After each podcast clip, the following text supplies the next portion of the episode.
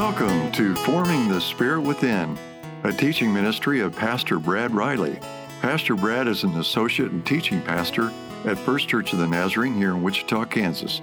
He is a founder and director of the Merciful Servants of Christ, as well as the author of numerous articles. And now, here's Pastor Brad. Well, how are you all doing tonight? Doing okay with the heat? Did, did, did you were you able to avoid the big traffic? I didn't tell you till it was too late when you were coming. There was a big traffic tie up on Kellogg coming from the west. The accident? Yeah. It was fine. Yeah, the one west. Yeah. I was coming from the west and got caught in it myself when I was out just trying to get here. But well, glad you all made it here. It's good to see you on a August hot August night, and uh, we are going to continue our study through the Spirit-filled life. We've had five classes on the Spirit-filled life, and last week I brought I went ahead and brought notes from last week, so in case you missed them or didn't, but I did get the. Uh, I made you an extra sheet so you had more room to take notes that just have the fivefold life that's guided by the Holy Spirit. That, that's what I want to go over tonight. We didn't have time to do that last week. So the fivefold life, or it's what I'm calling. I mean, that's not a uh, that's not a seminary uh, point or anything. You know, the fivefold life. It's just five five ways that I believe the Holy Spirit guides us into life. So I've identified them, and I gave them to you on another sheet of paper for tonight's notes, so you had more room to take notes, because they were kind of crammed at the bottom of the last one, and wasn't a lot of room there to take notes.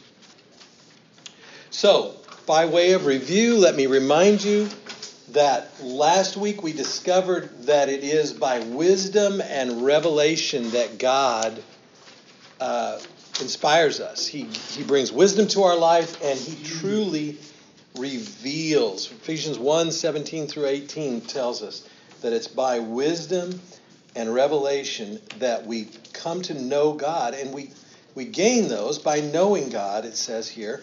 Let me just read that for you again since it's not actually printed on your notes.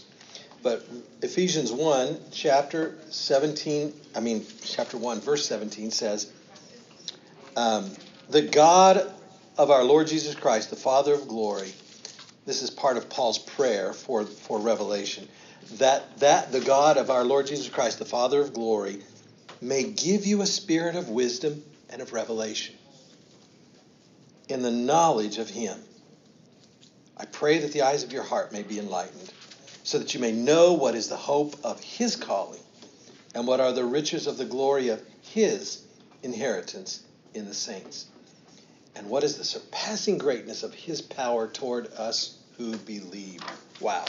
God has a power towards us who believe. It is a great power.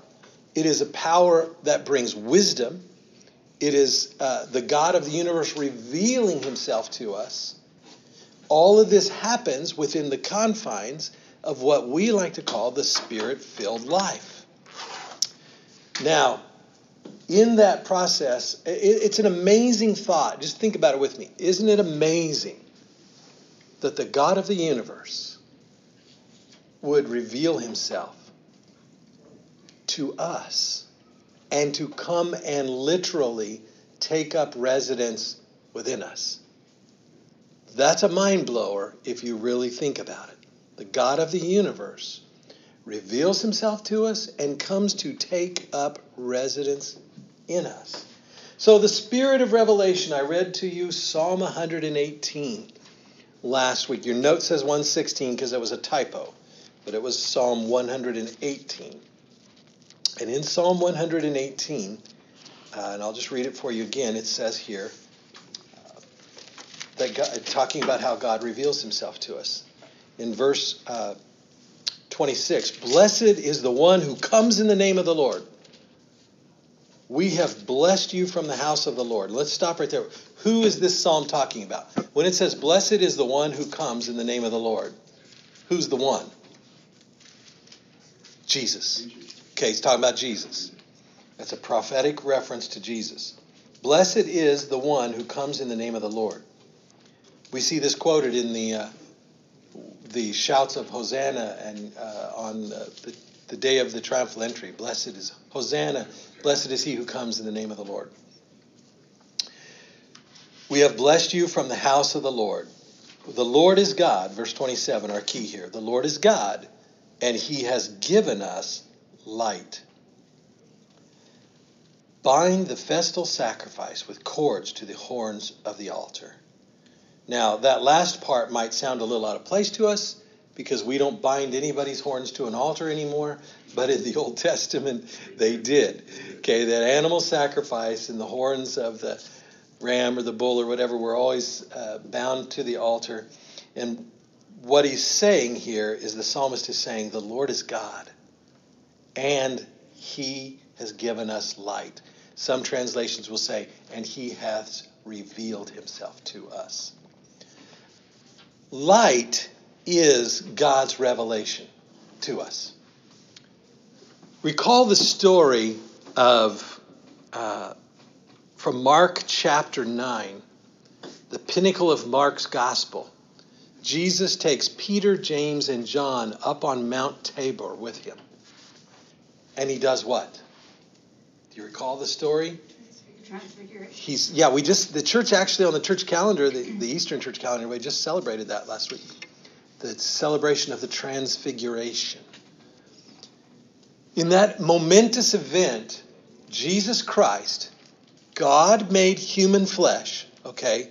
The mind of God in human flesh. The Word of God, the Logos, the Creator, whom the creeds tell us nothing was made that wasn't made by Him. He takes Peter, James, and John up on the mountainside and he's transfigured. And if you remember the story, when he was transfigured, it says that Moses and, and Elijah were standing beside him and they knew him and they were conversing with him. But there's one other really important detail. What's the most important detail of all? Well, they fell asleep or they fell in a trance or something. They were kind of awestruck, okay? And, and what is the, the scripture actually tells us in Mark 9? I didn't write that down for you because I'm just kind of filling in some details. I can't give you everyone, but sorry about that. But he was transfigured into a figure of light. It tells us that it tells us that his garment became some some uh, some some scriptures say whiter than the fuller's soap. you can see this ancient writer just trying to uh, write some description, trying to find a metaphor. How do you say something that is so bright that it's brighter than bright? Like okay. When the Orthodox depict that, it's it's almost like tinted with a little blue actually in their icons. Isn't that interesting? Yeah, it's like it's like a beyond white. That's the that's the only way they can depict it. It's like this beyond white. Beyond yeah. white, I like that term. Yeah, beyond white. Mm-hmm. Because and, what the Orthodox have rightly taught, and and I discovered this in my te- learnings from them. Because I never hear Western scholars concentrate on this, and I, and I think they should is, is this concept of the uncreated light. What Jesus was showing them was the uncreated, he was showing them his glory. When they saw Jesus, the man, Jesus of Nazareth, walking around the earth, skin and flesh and hair, and you know, hugging and and, and, and, sitting and talking, all that, they saw a human being. They saw the glory of God masked in human flesh the, the, the mind blowing, incredible miracle of the incarnation that God could become human flesh. And for that moment, those moments on the mountainside, it's like he lifted the veil and they saw his glory and this bright, uncreated light. Why do we say uncreated? Because Jesus always was, and there never was a time when he was not. He is eternally existent before all worlds, as the Creed tells us. He is the uncreated light. So when John, in his gospel, starts in his letters of, of uh, we looked, um, think we looked, yeah, last week, I think I might have had you look at John uh, chapter 1 when it said, If we walk in the light as he is in the light. That's 1 John chapter 1, I'm sorry. If we walk in the light, 1 John 5. 1 John 1 5. If we walk in the light as he is in the light, we have fellowship with one another. Okay? Now I'm going to get to um, the, there's one of the spirits that God gives us is the spirit of continuing fellowship, but I don't want to get ahead of myself there because we're on the spirit of revelation right now. But the idea I want you to hear is that John, one of his favorite metaphors for Jesus is light. He talks about Jesus as the light of the world. He says, even back in Isaiah, Isaiah says, On people living in a darkness, a great light has dawned. When the Savior comes, Isaiah was predicting, when the Savior comes, a great light has dawned, even on those who live in darkness. So there is this dark light metaphor all throughout God's Word that without God, without and specifically without Christ, we are in darkness. It doesn't matter how bright the sun is. We're talking about a darkness that pre, that that prevails outside of this world and a light that prevails outside of this world. The forces of good and evil. Okay. So we want a spirit of light in our lives. God has given us a spirit of revelation, of wisdom.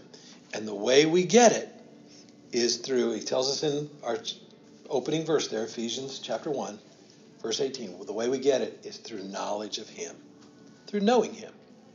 So, not knowing about him, we can know everything about Jesus in a clinical sense or a scholastic sense and never really know him intimately. But it's when we have yielded our hearts our very life, the essence of our lives. We, we talk about metaphorically the heart. The Hebrew people talked about the heart as the essence of one's being. Okay. When, when we've yielded our heart to the light of Christ, then we can be said to know him intimately.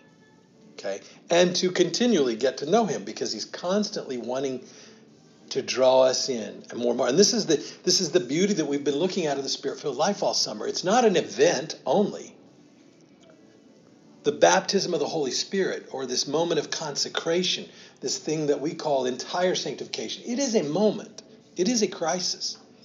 But beyond that, it's a continual throughout our life of God revealing himself to us and us getting to know him more and more. Okay? And, and, and he lo- him loving us and us learning to love him more and more. So, there's the spirit of revelation. Um,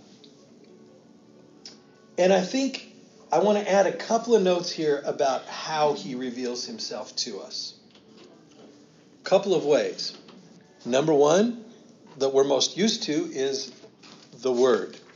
And I do mean the Holy Scriptures this time. One of the ways God has chosen to reveal himself to us is through Holy Scripture.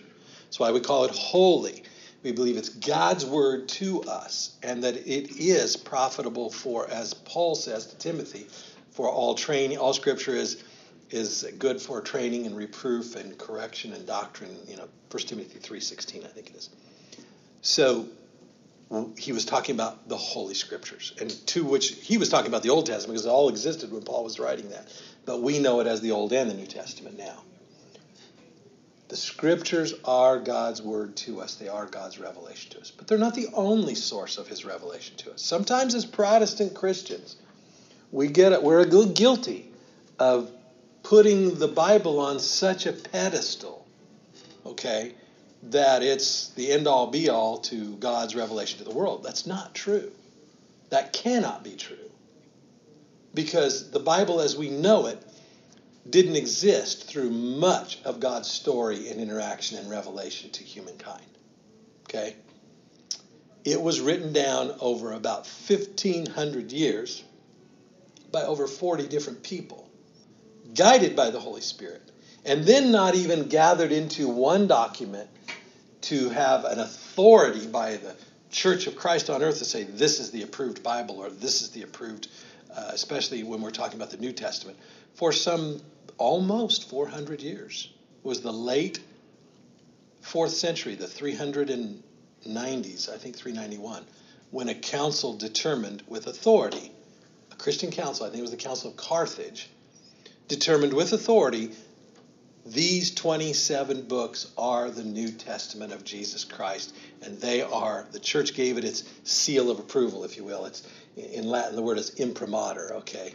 It's imprimatur. This is our seal of approval. This is what we say. Anything else outside these 27 books cannot be considered, I'm talking about the New Testament now, cannot be considered as God's direct revelation to us. Might be some good things to read, but you got to be real careful. These we believe the hand of God has helped us to uh, helped reveal them to the authors and how they were uh, written. So, if not just the Bible, then what else?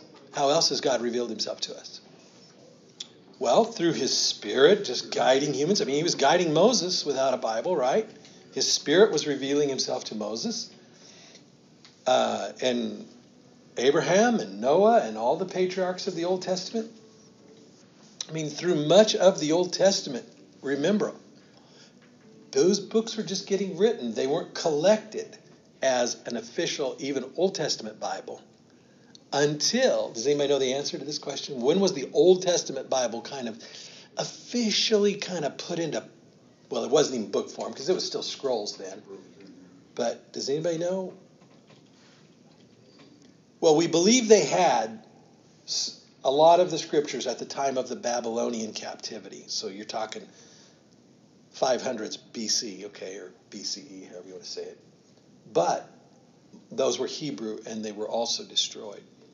But what we know, most of it, but what we know was kept and what was rewritten down and what was passed on, because we know that in the beginning the Bible was an oral tradition passed on, okay?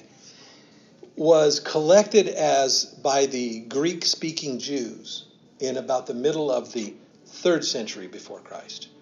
And it was called the Greek Septuagint. The Greek Septuagint.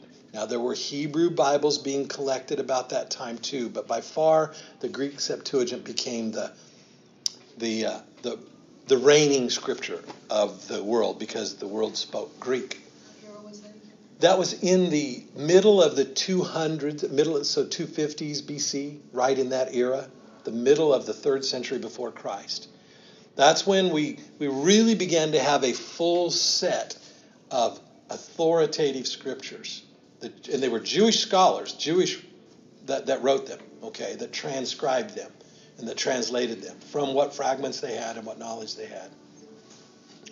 So it wasn't that the Greeks wrote them. They just wrote in Greek because that was the language, that was the scholarly language of everyday life. Uh, so scholars spoke Greek. Now, I say all that to say, what guided those Old Testament uh, prophets and, and uh, patriarchs? The, the Holy Spirit. And he what guided the church through 390 years of, of activity without a set of New Testaments. I mean, my goodness, if the church today, if our church, if we tried to uh, hold us some big council and we wanted to talk about doctrine and we wanted to say what's authoritative, we'd be lost if we didn't have a New Testament to go prove something by or to look something up and to appeal to. Okay? They didn't have that for 390 years. What'd they have? Well, they had the Holy Spirit, but the Holy but they had an organized church too. And they had the apostles and the apostolic witness. Okay? So, one of the ways God has revealed himself to us is the apostolic witness, or we might call it the apostolic tradition that Peter, James, and John passed on to Barnabas and Silas and whoever, if you know what I'm saying. And then they passed on to so and so and so and so, Ignatius and Irenaeus and these early first couple of hundred year bishops of the church, leaders of the church. We have to accept that, or we're we're standing here like a flamingo with with not both legs to stand on, and we're a little wobbly, okay? If we don't accept some type of apostolic witness, because you will be surprised at Protestant scholars who will just say, "Oh, we just stand on the Bible and everything's good through history." Well, yeah, the Bible's great. I'm not saying it's not. It's holy. It's God's word. But don't ignore. So now we've said there are three ways: His Spirit to us personally, through the Holy Scriptures, And the third one is through the church, as we've talked about, this apostolic witness that's handed down within the church, okay? Now, how can we, the reason we need, the reason I fully I believe in God's providential knowledge and his plan for our, our world, he gave us scripture as well as the tradition because they complement one another. Here's what we need to understand nothing in holy apostolic tradition contradicts anything in Scripture if we really study it. Okay? They can't because they're really the same thing. One's oral, one's written. Okay? There are more things in tradition than are in Scripture. John even admits that at the end of his gospel. He says, I suppose if we tried to write down everything that Jesus ever said or did, there wouldn't be enough paper in the world to hold it. Okay? Paul, the great apostle, says in his Thessalonian letter, which is one of the, which, which remember, First Thessalonians, what most scholars believe to be the first letter written of the New Testament, of the New Testamental letters, okay? First Thessalonians. So it's an early letter in the life of the church. Paul's writing to the church in Thessalonica, and or if you're Greek, it's Thessaloniki. Uh, he's writing that letter, and he tells them in chapter 2, verse 15, he says this fascinating thing. He says, Now I want you to pay attention to the traditions we taught you, whether in word or in letter. Okay, the letter is the written word. But obviously, they had some traditions that were passed on orally. So, when we look into you know our sister churches, people like uh, the the Eastern Orthodox or the Roman Catholics or the Anglicans, these ancient churches that have existed way longer than than some of us evangelicals, when we look into their life and we see some practices or some things that they say and do, a lot of them that, that, that seem foreign to us or we don't understand where they get that in Scripture, a lot of it comes from tradition. Some of it comes from tradition, by the way. So before we judge, let's think what is it? Where can it be uh, found? Who are the people that taught it? And so, th- and that's no different than today. Because here's what's happening today. And it's been happening for a long time, but it's always been happening. We can we need go we look no further than we go all the way back to the earliest heresies when people started teaching the wrong things. Well, who was to say that Arius was wrong when he started teaching Jesus wasn't really God and man? He was he was just a created being under who's going to tell him he's wrong? The church had to collectively get together and say, you know what, this doesn't square. It doesn't square with what we're reading in scriptures, even though the New Testament had not been put together yet. Okay? But the church had authority because it had a tradition. And they said, no, this is not what the apostolic witness is. It's not what they taught us about Jesus. He is God and man. He is the God man. Theon, theoanthropos. Theos, God, anthropos, man. Now, same thing happens today. Bishop so and so in some non denominational church, let's say, likes to call himself a bishop, even though he's not ordained in any type of long denominational history of anything. But he, and I'm not going to call out names because I don't want to offend anyone, but I, am telling you, this happens. So and so, and it just make something up and says he has the authority to do it because God's revealed it to him. Or we can go all the way to uh, some nutcase, you know, who says God told him. A, David Koresh down in Waco who said God told him to build that commune and do that. You know, so we have to be careful with this idea of the spirit of revelation. How do we guard the spirit filled life, the life of Christ in us, against those kind of false revelations? Because you can bet there are still false revelations if we're not careful. Well, one of the ways we guard against it is to recognize that if it contradicts anything in Scripture, or anything in the ancient early tradition leading up to that New Testament period, it can't be true. God has not, He's not in the business of giving new revelation on a doctrinal level. Okay. Now, He may reveal to me, oh Brad, I need you to go somewhere else and go mission, go to the mission field and go do this. That that's a kind of a personal revelation. But I'm not saying I'm saying not revealing to the church new teaching, new doctrine. There's no secret waiting yet to be discovered that will make sense, better sense out of the world and life. The gospel is final. The gospel is true, and the gospel was full and complete. And Jesus said on the cross, what? His last words on the cross. It's finished. That's right. It's finished.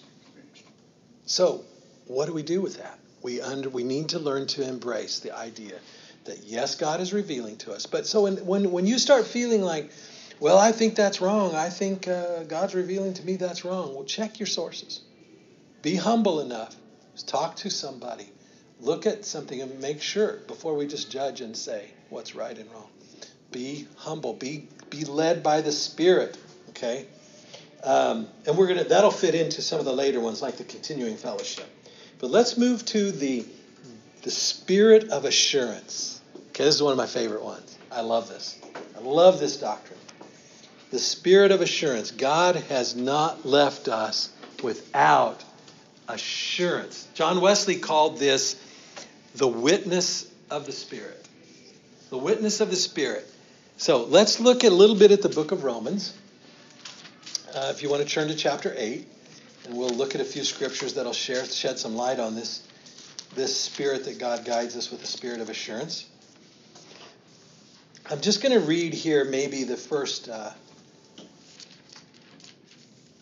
I'm, I'm, going to go ahead and read the first 13 verses of the of I say, I'm about to say the Gospel of Romans. It should be a gospel. It seems like it recants Jesus' life pretty well. The epistle to the letter letter of the Romans. Excuse me. Chapter 8.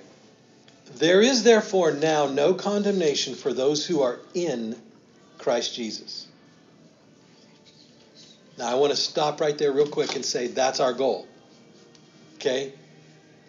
Those who are, he doesn't say for those who believe in Christ Jesus. He says for those who are in Christ Jesus. That's the spirit filled life, brothers and sisters. The spirit filled life is to be in Christ. So you might circle that little word in. So then he goes on in verse 2 to say, For the law of the Spirit of life in Christ, there's that little word in again, in Christ Jesus, has set you free from the law of sin and death. For what the law could not do, weak as it was through the flesh, God did, sending his own Son in the likeness of sinful flesh, and as an offering for sin. He condemned sin in the flesh, in order that the requirement of the law might be fulfilled in us who do not walk according to the flesh, but according to the Spirit. Okay, underline those words. Walk, do not walk according to the flesh, but do walk according to the Spirit. That's our goal. That's what we're supposed to be living. That is the Spirit filled life. He's setting up a comparison for us. If we're truly in Christ Jesus, we don't walk by the flesh. That means by what our fleshly desires are in this life. We walk by what the Spirit of God wants in this life for us. So he goes on. Verse 5 For those who are according to the flesh set their minds on the things of the flesh. But those who are according to the Spirit, it means the Holy Spirit. It's always a capital S there, okay? When you see a capital S, he means the Holy Spirit, Holy Spirit of God. Then they set their minds on the things of the Spirit. For the mind set on the flesh is death, but the mind set on the Spirit is life and peace. Life and peace. If we could only share with the hurting, lonely, lost, empty, voided people in our world today, the life and peace they're looking for is in the Spirit of God. And if they will just, we've got to preach it to them. You know, how will they know unless no one tells them? Okay, let me carry on. Because, verse 7, because the mindset on the flesh is hostile toward God for it does not subject itself to the law of God, for it's not even able to do so. And those who are in the flesh cannot please God. Boy, just circle that. That's pretty definitive, isn't it? If you're living according to the flesh, you cannot please God. What does it mean to live according to the flesh? It means to, to have your own way, to not consider God's way, but to let your own will guide your life, not God's will. Okay? And it means more than that, but that's just a quick quick summation for you. And verse 9, very important verse, verse 9. However, you are not in the flesh, but in the Holy Spirit. If, okay, there's a there's a big big if there. You're only in the Holy what he's saying is you're only in the Holy Spirit and not in the flesh. If indeed the Spirit of God dwells in you. I know that sounds logical, but it sounds like it maybe doesn't need to be said. But he goes on further and says, But if anyone does not have the Spirit of Christ, he does not belong to him. Capital H, meaning Christ or God. So, so what are we trying to say here? What is Paul trying to tell us? That there is a life to be lived in the Spirit of God, in Christ. And the way we prove that we have that, the way we know that we have that, is if we have the Spirit of Christ within us. Now, I think there's a reason why Paul uses a word change here from the Spirit of God to the Spirit of Christ. Because it was very easy for people to appeal, the Jewish people appealed to the Spirit of God all the time when they weren't accepting the Spirit of Christ. But it's very important that Paul show Christ and God are equal. Christ is God. Okay? That's why he's using the interchange on the words there. Part of why. Verse 10 And if Christ is in you, though the body is dead because of sin, yet the spirit is alive because of righteousness. That is a beautiful verse. But if the spirit of him who raised Jesus from the dead dwells in you, then he who raised Christ Jesus from the dead will also give life to your mortal bodies through his Spirit who indwells you. So then, brethren, we are under obligation not to the flesh to live according to the flesh. For if you are living according to the flesh, you must die. But if by the Spirit you're putting to death the deeds of the body, then you will live. For all who are being led by the Spirit of God, these are the sons of God. Now, um, that's a very important verse there. For all who are being led by the Spirit of God, these are the sons of God. You can circle those words, sons of God. I'm going to talk, talk about that in just a minute. Continuing on, verse 15. For you have not received a spirit of slavery leading to fear again, but you've received a spirit of adoption as sons, by which we cry out, Abba, Father, Daddy. That's a those are, that's an in terms of endearment, a name of endearment. For the Spirit Himself, and here's our key verse the Spirit Himself bears witness with our spirit that we are children of God. Now, we just said a whole lot, and you could go about a hundred different directions to teach the eighth chapter of Romans. But I'm just trying to narrow in on this idea that there is such a thing called the spirit of witness, the witness of the Spirit. And it, it assures us, as it says in verse 16 there, it assures us the Spirit of God, the, spirit, the, the witness of the Spirit. I never call the Holy Spirit it. The Holy Spirit is a person, so it would be He. But when I said it, I meant the witness of the Spirit. His witness assures us. It, and Paul says it assures our spirit. So, if you've ever lived, and if you're living now, wondering, oh, am I really God's child? Am I really, I don't know, am I really even saved? Am I really even part of the family of God? these thoughts creep into our mind all the time.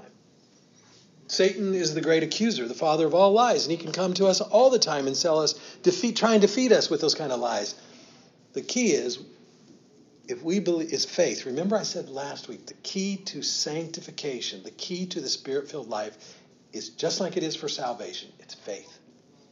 When those lies come, we need to be able to stand on the faith. God's word says it. It's true. Those who have the Spirit of Christ.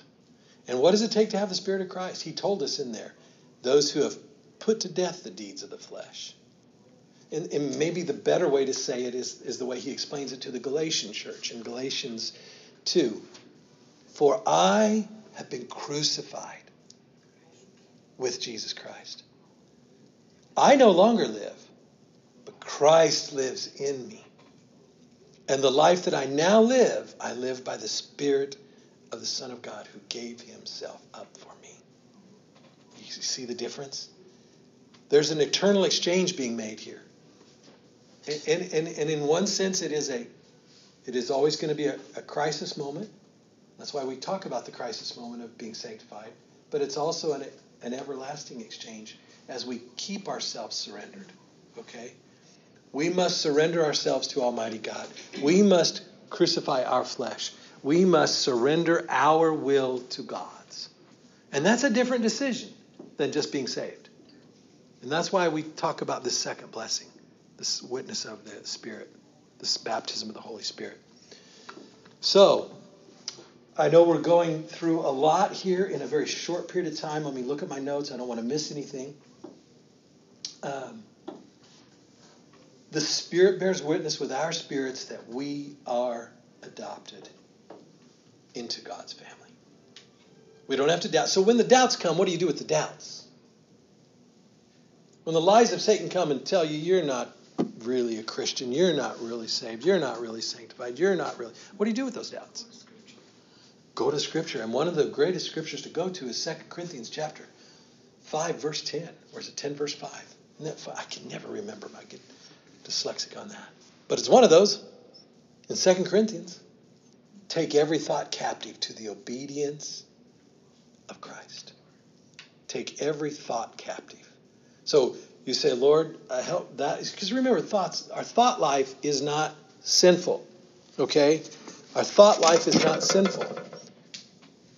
When we yield to thoughts that are not right, then it becomes sin. But we can't stop thoughts from coming into our head. It's just that's that's reality. Okay? But we don't have to keep those thoughts and we don't have to dwell on those thoughts. We can take them captive and put them in prison. Let Jesus put them in prison. Um, I wanted to read you something from Dr. William Greathouse's book here. I think this is so profound. Um, so bear with me, I'll read you a couple paragraphs here. He says the book of Genesis discloses to us that man in God's image was holy. His life was ordered and harmonious, whole, and integrated. Living in perfect communion with God, his entire life was under the sanctifying control of the Spirit of God. But something has happened to human nature. By the fall, man forfeited the gift of the Holy Spirit. The glory departed. As a consequence, man's lower nature, his selfish and sensual impulses, we might say his self will, came to dominate his spirit. Cut off from God, man became a creature of the flesh. His life had known a beautiful God centeredness, it now festered in ugly self centeredness. Here's the key thought it is the work of the Holy Spirit to restore the original order of harmony of human nature. This does not mean that we are brought back to Adamic, meaning Adam's perfection. We're not brought back to being as if we'd never sinned in, in Adamic perfection. For our humanity bears the marks of sin's racial history. Only the stroke of omnipotence at the second coming of Christ can erase the effects of sin from the human nature. That's why I love that, that phrase. Let me see if I can paraphrase him there a little bit. Because when we when we are sanctified, when we are when we have given our life an entire our whole heart, an entire development, entire consecration to the Holy Spirit of God too, and He has come to fill us, we are not saying that we will cease being human. We're not saying that we'll cease being tempted. We're not saying that we may never fall. It's possible to fall. What we're saying is we don't have to fall because God's Spirit is capable of keeping us. Okay? So it's not that we're turned back into Adam, we're restored into relationship with God. But it won't be full and complete until the Christ brings it an end to this human and at, let's face it, when Christ comes again and we are ushered into eternity, we're no longer human then. We're glorified. You see the difference? But as long as we're here and breathing on this earth, we're human. And we're going to bear the marks, as he's saying, we're going to bear the scars. And one of those scars, one of those marks, is that little ugly self will that sometimes wants to raise its voice when it's tempted. Okay? But we don't have to give in. Um, oh, there's so much more I could read to him. I always recommend you read the book, it's really good. Well, let's move on. We're, uh, well, we're not going to finish all these tonight, won't even try. So if you can come back next week, we'll continue next week, okay? Because we still have the spirit of control, the spirit of continuing fellowship, and the spirit of fruitfulness. So I want to venture into the spirit of control because this flows from the idea of assurance. Um, there is one scripture that I haven't read to you that I didn't write it on your notes there, but I did want to give it to you, and it's from the book of First John. It's one I memorized years ago, so I'll just read it to you. I'll just quote it to you. First, rather than take the time. First John 5.13. 1 John 5:13 says this. These things, this is the end of the book, okay? It's the end of chapter 5:13. Chapter 5 is all there is in, in 1 John. And after saying all that he said, he kind of summarizes himself by saying, All these things I've written to you so that you may know that you are children of God. I love that. That's the, that's the doctrine of assurance. That's the spirit of assurance. God doesn't want to keep us guessing. We can know we're His. Okay? These things I've written to you that you may know that you are children of God. And, I, don't, and I'm, you know, there's all different versions. I don't know if I'm reading it exactly word perfect there, saying it to you word perfect. I'll just look it up real quick. No, I, I'm not. See, so let me get this straight for you.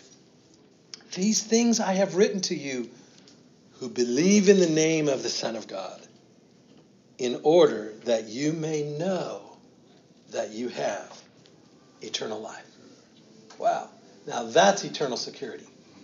Eternal security is not based on what we what we do necessarily on the fact that we you know we could never lose our salvation. What it's based on is on God's power and God's knowledge. And he's revealed these things to us. Okay. We're eternally secure as long as our will is surrendered to God. Okay. No, I always say it this way: nobody is, nobody ever has, nobody ever will go to hell by accident. Uh, God just revealed that to me years ago. No one ever went to hell by accident. God has made a way out of hell into eternal life, but we must choose it. And once we've chosen it, we're not going to accidentally lose it. Okay, now I do believe, and it is our theology, that we could forfeit it. We could get hard in our hearts and we could choose to turn away from God. And we could ultimately, now I don't know when that happens. We can't be legalistic and we can't say, oh, that person stepped one sin too far and now they're lost to hell. We can't do that. We're not the judge. Only God is the judge. But what we can say is that this is why we need the church and why we need each other. So that we don't get lost adrift in a sea of sin and a sea of selfishness. Uh, we need each other. We need the church of God. We need this, the grace of God that comes to us through the, the body of Christ in the church so that we can have this assurance and know that we're not accidentally going to fall. My good shepherd knows his sheep, he knows my name. I'm not worried about going to hell. Okay? Um, what I'm worried about is not being a good enough servant, not being a good enough servant, and doing all that I could do, so that on that day I'm gonna I'm gonna look back and he's and I'm gonna see, wow, what, look at all I should have done and I didn't. You know, I'm, I'm a little worried about that, but I'm really not worried about going to hell. I pray with all my heart that I'm I believe I'm saved, I believe I'm sanctified, and I believe I'm to persevere. Okay. But I am not so perfect as to think that I I have no more temptation to sin because I do. And that if I'm not doing the A, B's, and C's to keep, stay strong in the Holy Spirit, then I might sin and I might fall down willfully because it doesn't take long. You start, I mean, don't try me on this, okay? Don't stop coming to church, okay? But it doesn't take long once a person stops meeting with the assembly meeting with the brothers and sisters of Christ, stops reading their Bible, stops praying. It doesn't take long before they're out there doing things they would have never done before. That's how dangerous, that's how strong the allure of Satan is and strong the world is. Because let me tell you something sin is fun for a while, but it has a high price. High price. If it wasn't fun, nobody'd want to do it. Okay? If there wasn't a little bit of thrill to it, nobody'd want to do it. It wouldn't be tempting to us. I don't know what that fruit was that Adam and Eve ate. People like to say it was an apple. I don't know. I like to think maybe it was a passion fruit. I don't know. what the world is a passion fruit? I don't know. Um, but you know that's a drink. You know there's passion. There's a real fruit called passion fruit. Okay. But my point is the Bible doesn't tell us what the fruit was. Okay. It doesn't tell us it's an apple tree. Just people say that. But I like to think that. Uh, what was the point I was going to make there? Boy, I lost that point. Sorry. Fun. So sin. Yeah, fun, fun, fun, fun, fun. I'd like to think that that fruit, whatever it was, it must have been incredibly tempting. I mean, they're eating every day. They got all the, they got the Garden of Eden. They have a special taste. You know, that must be like, wow, that's. Or they thought it would be. They, there you go. Satan painted it as a picture that this must taste like nothing you've ever tasted before. Because you're going to know like God the minute you eat it. This is the fruit of the gods. You'll be God if you eat it. You'll be just like him. what a lie. What a lie. You know? So, I say all that to say God has given a sweet sweet spirit of assurance to us. And He wants to help us with a spirit of control. Now, spirit of control sounds at first very uh, uh, dominating. I mean, if we think back to our scriptures in Romans, when Paul said, um, uh, he was talking about the spirit of the flesh. Uh, and I want to find the exact reference. I thought about saying it then, but I didn't. Um, because it sounded like this control. Okay. For what the law could, verse 3, for what the law could not do, weak as it was through the flesh, God did, sending his own Son in likeness of sinful flesh as an offering for sin. He condemned sin in the flesh in order that the requirement of the law might be fulfilled in us who do not walk according to the flesh, but according to the Spirit. And as you read through that, you begin to get the feeling that God is this control. If you're not, if you're reading it wrongly, if you're not careful, God isn't forcing us. Okay, He's not forcing us to walk according to the Spirit. When it sounds like when He says, if you don't have the Spirit of Christ in you, that's a choice we make to have the Spirit of Christ within us. God will not force His Spirit on those who believe. Okay, He will not force His Spirit on those who believe. His Holy Spirit is what enables us to believe in the initial rebirth, you know, the new birth of regeneration, salvation, but it is not what enables us to be filled with the Spirit and sanctified in the sense that He does not force us to, okay? It's always a choice to surrender.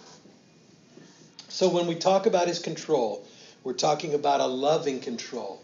In back there in John chapter, I mean, Romans 8, he talks about the spirit of slavery. You know, it's not as if we were, he says, you were slaves to the flesh, but now you're slaves to God. Understand, that's not a forced slavery, that's a voluntary slavery. Okay? I want to be a slave of God because he's the ultimate loving master. You see? So, yeah, I'm a slave to God, and that's why the apostles called themselves servants of the Lord or bond slave was a phrase the Apostle Paul used quite a bit. Uh, that idea of slavery is very fitting because a master, if you're truly in this, this think of the world analogy, if you're a ma- if you're a slave, the master has total control. You have zero rights. Okay? Well, that's the that's the type of loving relationship that God wants for us, but we can we know that our master loves us. He doesn't just want to control us like puppets. He loves us. And he would never do anything that wasn't good for us. You see the difference? No, no worldly master could do that.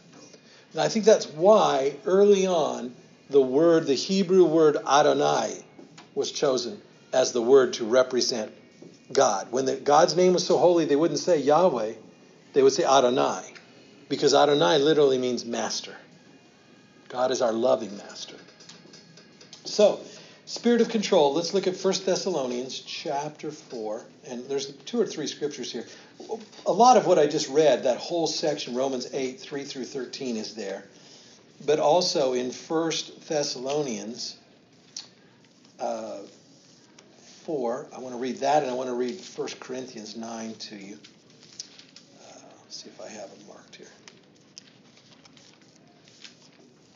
Okay, here we go. 1 Thessalonians 4 7 says this For God has not called us for the purpose of impurity, but in sanctification.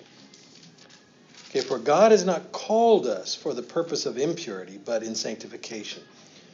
God's control of our lives that He wants to He wants us to surrender to, let me phrase it that way, to His control, is for purity. Okay? It's for purity, it's for sanctification. And then when we turn back to uh, 1 Corinthians 9, we see this verse. I want to read to you verse 24 through 27. Paul is using an analogy here of running a race and what an athlete trains, how an athlete trains to, to, anal- to be analogous to the spiritual life, the spirit filled life, and how we try to maintain it. He says, Do you not know, this is verse 24, chapter 9, do you not know that those who run in a race all run, but only one receives the prize? Run in such a way that you may win. And everyone who competes in the games exercises self control in all things. They then do it to receive a perishable wreath, but we an imperishable. Now, before I read verse 26 27, what is Paul setting up? What's his analogy here? He's writing to Corinthians, and Corinth is a city in Greece. And what are the Greeks famous for when it comes to athletics? Great bodies. Great bodies, athletes, because they invented the Olympics, right? The Olympics were already on, okay? So they're actually, he's, he's appealing to their minds as athlet, athletics, you know. They're great warrior athletes. And he says, You didn't get there without training. And so now he says in verse 26, Therefore, and he says, You do all of that just to get a crown that fades. I'm talking about training for a crown that lasts forever, the one in heaven. So then he says in verse 26, Therefore, I run. He's not saying you need to go do this. He's using himself as an example here. Therefore, I run in such a way as not without aim, or in other words, not without purpose or plan. I box in such a way as not beating the air. I like that analogy, you know. I'm not just sitting here pounding, you know, I can, if I'm a, think I want to train for boxing, you know, and I want to box in the air, you know how boxers do like this, you know. But I never go actually train with a real body weight bag or spar with a real opponent. Am I going to be prepared for the fight? No, because there was no resistance in the air. Okay? So he's talking about training his body. Now he says, but I buffet my body. You might say, I control my body. What is some of your phrase? We're all reading different ones here. What do you say? Punish? Yours says punish. What is yours? Anybody have a different word there? Buffet, punish, enslave. Anybody have a different word there? Subduing. Subdue. Okay. So he's saying, I, I, I buffet my body, I punish my body, I subdue my body, I, I may and make it my slave, lest possibly after all I've preached to others, I myself might be disqualified. What is Paul really saying here? He's saying the spirit filled life, everyone is responsible for, even me. The great apostle, I'm responsible. I have to train my I have to train my life. I have to train my very body. Or I may be disqualified. I, he's saying I could fall from grace. I mean, there, there again, another scripture that talks about the potentiality of falling from grace. That's what he means by disqualified. So, what does he mean by punishing his body, buffeting his body? Uh, probably many things. Okay, uh, there is things that have been known to be in, especially in the ancient world and the medieval world, ascetical practices. You know, they would deny them, self-denial. Um, some of the great old uh, saints would deny themselves a good night's sleep. They'd stay up all hours. They would sleep on hard rock instead of beds. They would live. They would try to live an existence that was hard on themselves because they were trying to punish themselves rather than be. Now, all of that can be carried too far, way too far. Our salvation is not in that. Okay. But what Paul is trying to say, one of the most common examples of the way we train our body is fasting. One of the most common, most important ascetical practices to help train our body is fasting. Because our body craves food, period. And if we can't tame that, how are we ever going to tame anything else? That simplest of desires, okay? That most base of desires, I should say. Well, we're out of time. We're, uh, we're out of time. We're on, uh, we're just trying to finish up the spirit of control here. So let's meet again next week and let's look at this, these last two the spirit of continuing fellowship and the spirit of fruitfulness. Any last, the hour goes by fast. Any, la- any comments before we close? So glad you're here. Thank you so much. No thoughts? Questions, comments, additions, complaints? Let's pray. Dear Heavenly Father, thank you for this hour together. Thank you for the gift of your word, your, your holy scriptures. Thank you for the gift of your Holy Spirit. We invite your Holy Spirit to be with us as we study and to be with us now as we leave this study, recalling to our hearts and minds, just speaking to our hearts and minds, all that you want to teach us. Not all that I've said, but all that you want to teach us. So be with us now as we leave this place. And we ask all of this in the strong name of Jesus Christ, our Lord, your Son, who lives and reigns with you, Father, and the Holy Spirit as one God forever and ever and unto the ages of ages. Amen. This has been Forming the Spirit Within. I'm Roger Culver, inviting you to tune in next time as Pastor Brad opens God's Word, helping us to form the Holy Spirit within us. Until then, may grace and peace be with you.